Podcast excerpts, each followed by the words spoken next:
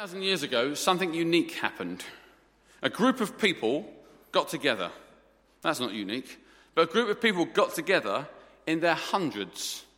In their hundreds, they formed a new community, the likes of which the world had never seen before. In this community, there were men and women, there was equality, there was rich and poor alike. There were both the good and the bad. In this community, there were those who were known locally and those who were unknown locally. It had everything. These people met together regularly, they shared everything, they loved each other, and they gave of themselves.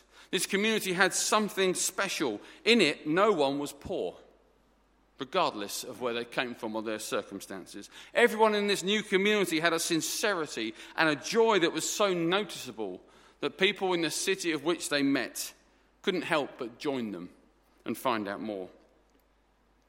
They were living different. They were called out of normal life and somehow redefined it at the same time. So attractive was this group of people that people joined in their thousands. This was the birth of the early church. And God was in the midst of them, evidenced by the miraculous, which happened regularly. This was the early church, and from this group came a movement of people men, women, rich, poor, known, unknown who changed the world and who have been changing the world over and over and over. The next couple of weeks, I want to think about the church at its best because we often talk about the church at its worst. And sometimes we talk about that from the front here, don't we? We could be better. But this morning, we want to think about actually the church at its best because God has placed us here for the most wonderful job the transformation of hearts and towns and cities and countries. And so I want to play you a video. You may know a man named J. John. Anyone know J. John? Oh, good. I normally ask that question to people in this church, and they're like, no, no idea. Anyway, but J. John is a, a reverend in the Church of England. Um, if you don't know him, he's actually a fairly well known Christian. He's written lots of studies, lots of books. He's often on, on TV and things like that, and he's brilliant. He's very, very funny, he's very creative, he's a very godly man. And, uh, and he's got a way of putting things which makes you think that's fantastic. And here is his description of what he does for a living. People often say, they say, J. John, you know, what, what do you do? And it's always very difficult to know what to say. Because if I say to you that I'm a reverend, which I am, that conjures up certain images in people's minds as to what I might be. So I like to be a little bit creative in telling people what I do. I sat next to this lady on an aeroplane at Heathrow Airport, and I said, Hello. And she said, Oh, hello. And I said, Where are you going? She says, I'm going to Singapore. Then she said to me, Where are you going? I said, I'm going to Australia. I said, What do you do? So she told me. Then she said, What do you do? And I said, Well, I work for a global enterprise. She said, Do you? I said, Yes, I do. I said, We've got outlets in nearly every country of the world. She said, Have you? I said, Yes, we have. I said, We've got hospitals and hospices and homeless shelters. I said, We do marriage work. We've got orphanages. We've got feeding programs, educational programs. I said, We do all sorts of justice and reconciliation things. I said, Basically, we look after people from birth to death and we deal in the area of behavioral alteration. She went, wow. And it was so loud, her wow. Loads of people turned around and looked at us. She says, What's it called? I said, It's called the church.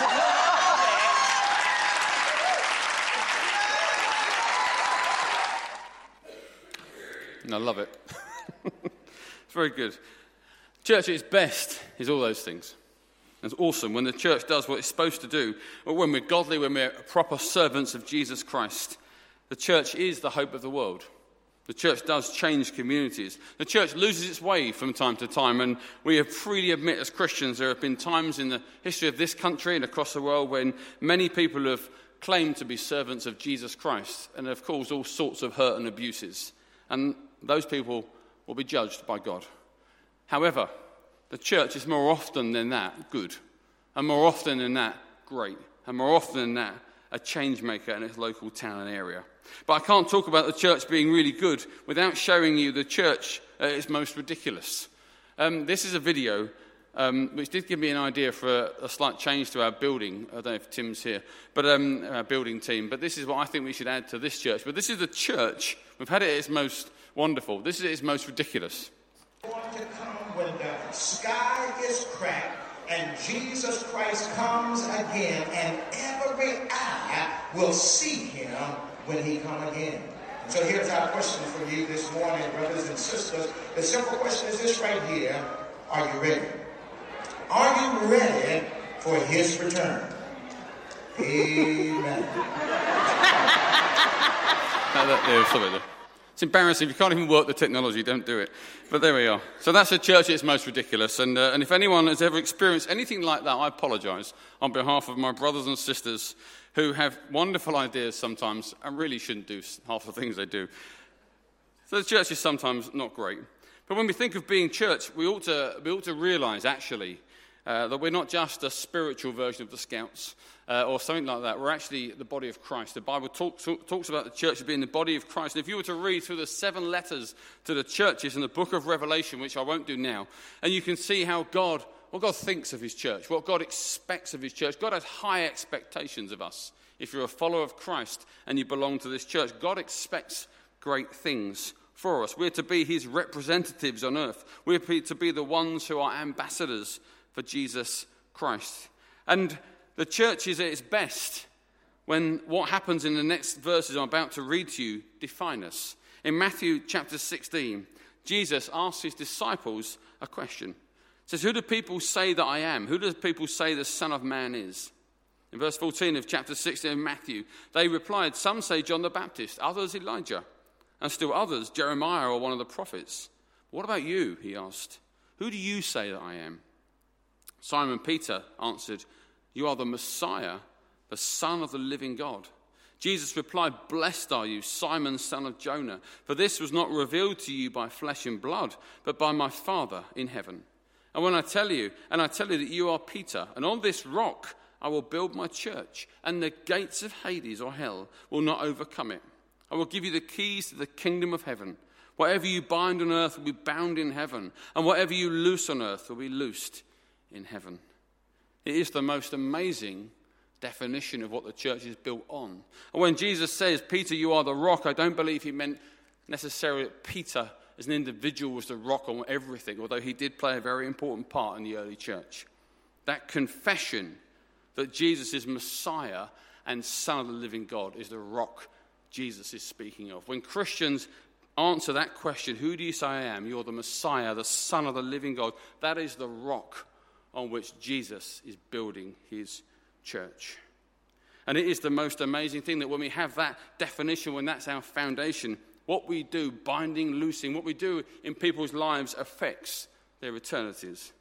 And over the next three weeks, we want to look at the characteristics that we believe should define local church. And as we look at what should define us as a local church, we want to look at other things at the same time.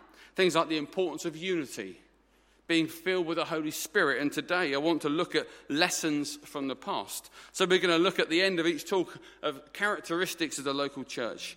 And then those things, being filled with the Spirit, the importance of unity. And this morning, lessons from the past. Because we're not just here in isolation, we're part of a church family that has stretched back 2,000 years and will stretch on until the day Jesus returns. And our faith as Christians is littered with amazing men and women who have made a major global difference for Christ.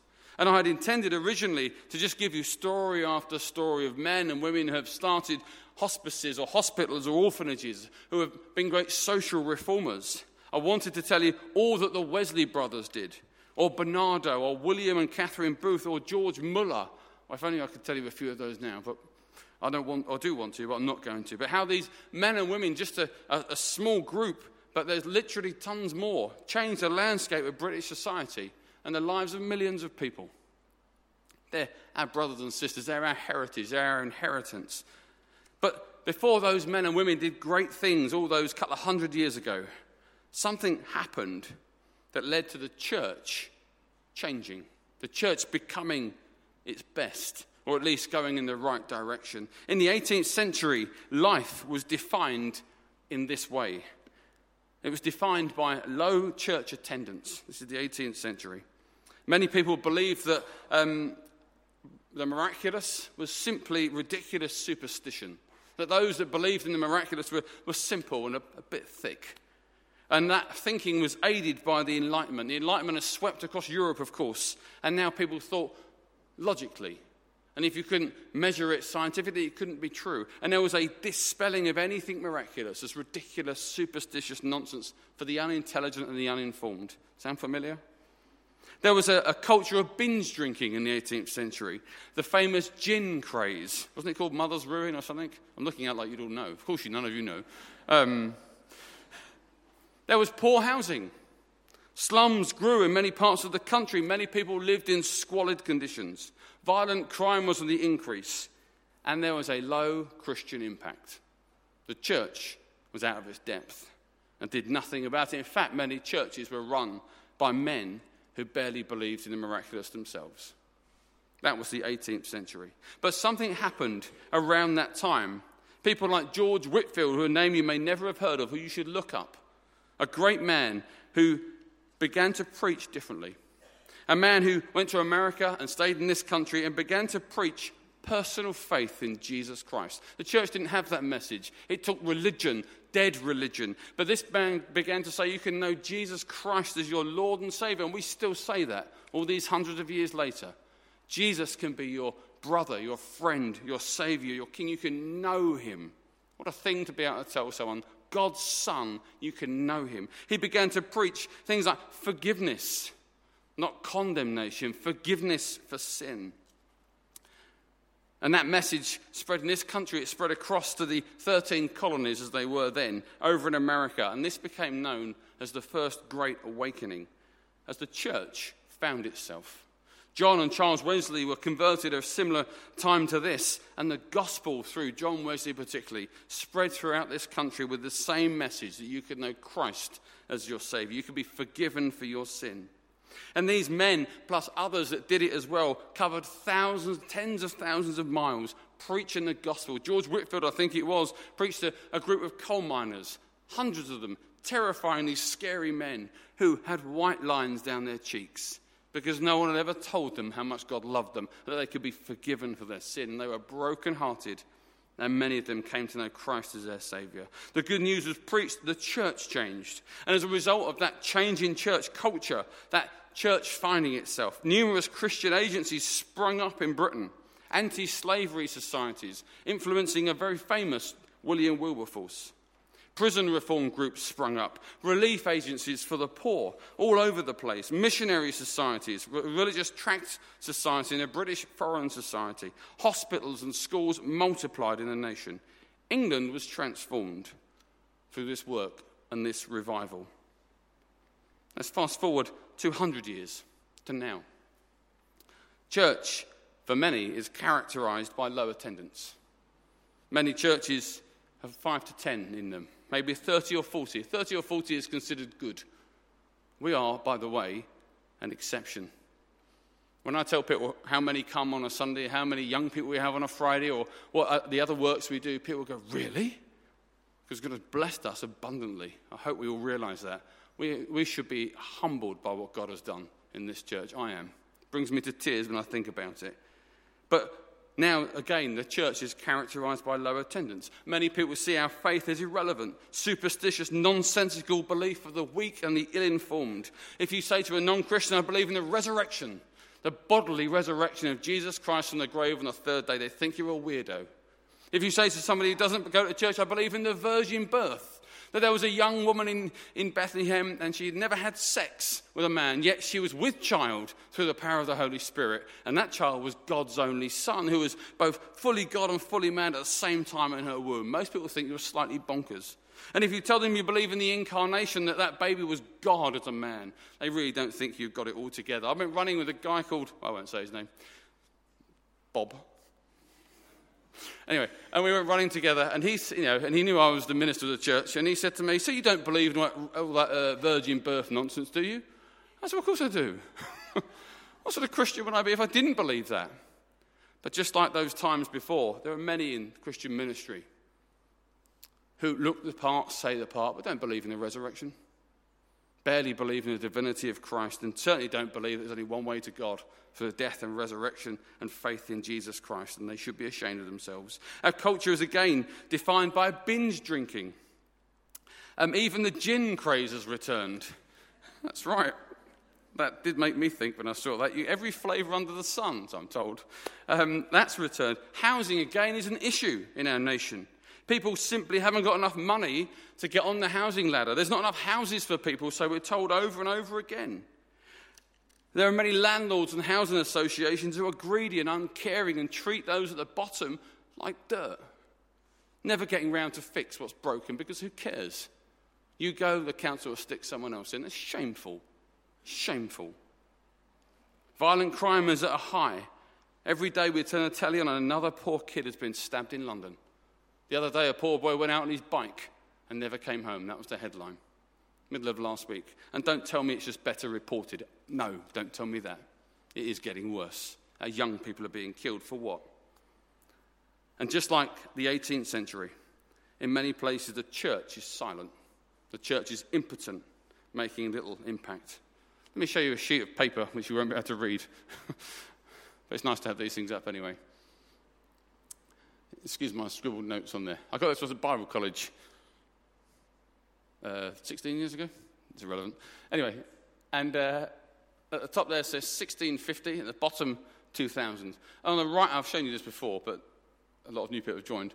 On the right hand side is all the things, the right side of the black line, is all the things the church influenced. So, right back in 1600s, everything. There was Christians involved in everything. Faith defined most of British society and many things across the world. As you come down from the 1600s to the 1800s and you get down to 2000, that line to the left is what's become secularized, and the church has nothing to say about it anymore, no longer involved. And right at the bottom, you see even the word church. It's kind of, thank you. That's very clever. Um, it's kind of half and half in the black line. That's 18, 19 years out of date. So, that great moment, all those years ago when great things happened, there has been a steady decline back to that sense that what it was like 200 years ago. But God has been working in His church. There have been great renewals, haven't there? Are similar to the effect of the Great Awakening. The charismatic renewal in the 60s was a good thing. There are lots of things to work out, of course, from the charismatic renewal, but Christians got together and they suddenly realized it's not just about only preaching the Bible. I want God to move. And there was a, a, thirst and a desire for, to be filled with the Holy Spirit, to be filled with God, to experience God. All the things about spiritual gifts and spiritual fruits, Christians suddenly wanted those things as well as knowledge. And what's been happening over the last 20 years is the, the, the more charismatic Christians and those who are more conservative, some of them have come together. And these are the churches that grow. Those who are biblically based and those who seek the power of God's Holy Spirit. Somebody once famously said, Too much word and you dry up, too much spirit and you blow up. But put them both together and you grow up. We want to grow up in this church. We want to be biblically based. People want gifts of the Holy Spirit. Of course we do, they're biblical. We want God to move mightily. We want to feel God's presence and know His word. We want Him to do all those things in our midst. There's been more than that. In the 80s, there was a real move amongst the churches for personal holiness and a return to evangelism and discipleship. In the 90s, there was a real renewal to reach out to people who had questions. The Alpha course started. And Alpha has been one of the single greatest things of, of the modern church growth in Western Europe, particularly. As people are able to come and ask any question without being judged and come and find their Saviour. There's been a real return to social action. Think of the Jubilee campaign in 2000, Soul in the City, 2004, when people tidied up London. Food banks, Christians Against Poverty, Make Lunch. There's been a renewed passion for prayer with the 24 7 prayer movement. This is the church at its best. And so, what words should define the church? Well, I've got a couple that will appear on the screen as we get towards the end. What should define this church? And we're going to build on these words week in, week out, because they resonate with us, they resonate with me. You see, for the church to be at its best, it should be at the heart of its community, practically, spiritually, and emotionally. We have a great mission. In Matthew 28, verse 18 to 20, Jesus says, Go and make all disciples of all nations. Go into all the world and make disciples. We have a great heart, a great reason. Matthew 22 says, Love your neighbor as yourself. Love the Lord your God with all your heart, mind, and soul. And Acts chapter 1, we have a great power that we'll be filled with the Holy Spirit from on high.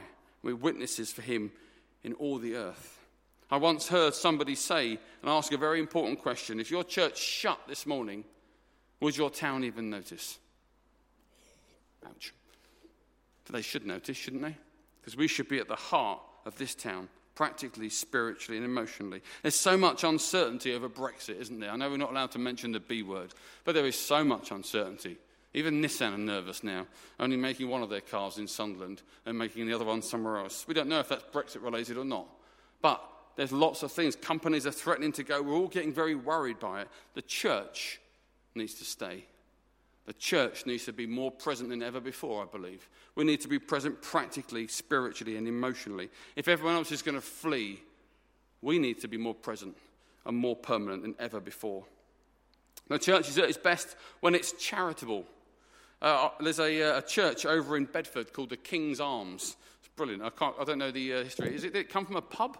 Or was it just Peter, the daughter goes, Karen goes, so there used to be a pub called the King's Arms then, presumably. So I took it over and now a church called the King's Arms, which actually defines them because they're very active in their local community. And they run something called the King's Arms Project. And they work predominantly with people who are uh, homeless.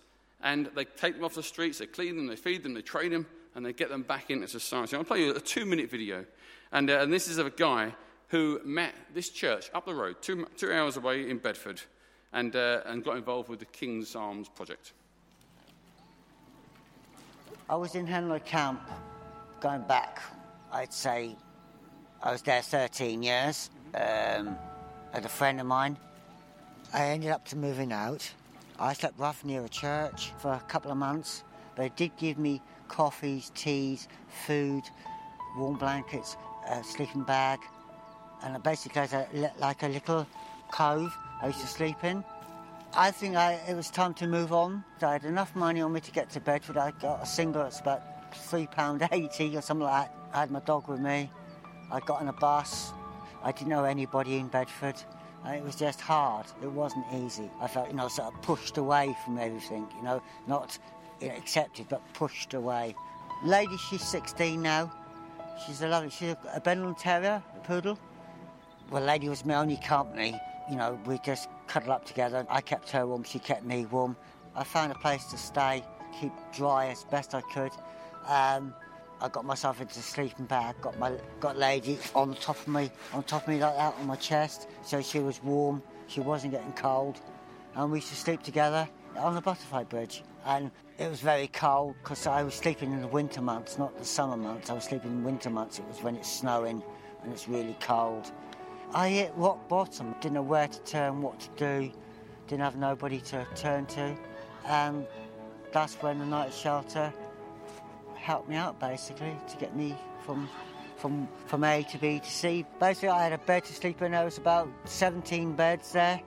The staff used to, when I left in the morning, they said Jesus loves you, and they used to pick me up. Stuff did change for me because then I had to wait for a couple of months, maybe three months then, to get into Barton House. Barton House took me to church. So that's where I got to go into the King's Arms. It was a bit scary. I didn't know anybody, but you're not sort of pushed away. I went back to the night show. I said, right, I want to know more. That's how I found Jesus. I'm just full of it. I'm just full of life. I'm just full of the Holy Spirit. Now there's one big happy family. I, I really love it basically, God has put me where I am now today. He's put me on the right path, not the wrong path.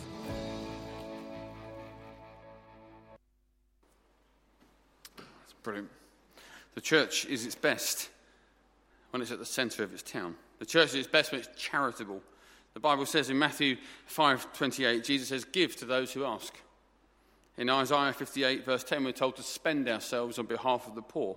The church is at its best when it stands with the invisible. And the church is at its best when there's no poverty amongst us, its regular community. Let me read to you a few verses from Acts chapter 4. These are probably the most challenging verses in the New Testament. Forget all that I said about being more charismatic. Let me read this to you. All the believers, this is the early church, were one in heart and mind.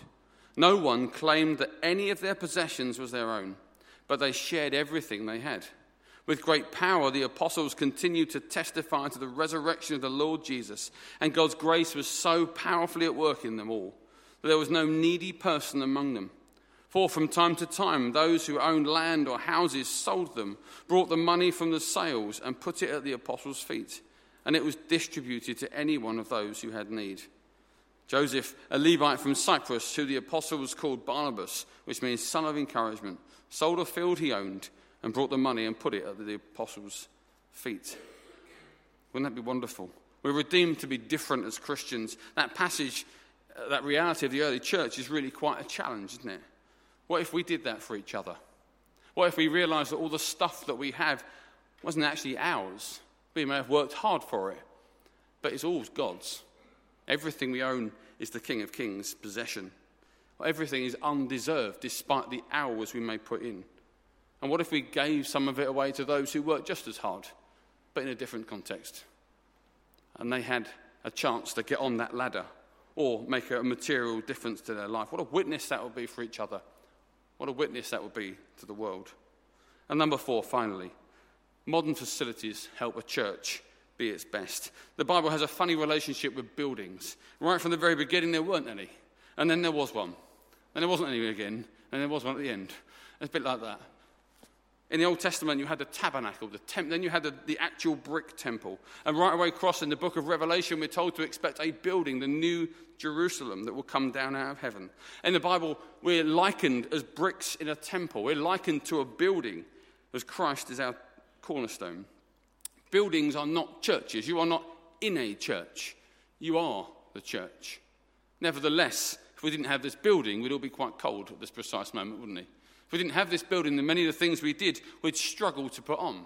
We may put them on in other people's buildings, but it's nice to have your own every now and again.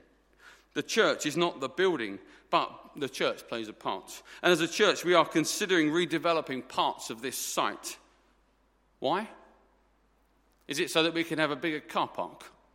So that when we come to church, it's easier to get in? Is it so that we can have nicer rooms so that it's posher for us? Better heating? That'd be all right, wouldn't it? Is it so that it's more comfortable on a Sunday morning? Is our building project for us and our needs? No. And if it is, let's stop it now. Because what a mistake that would be.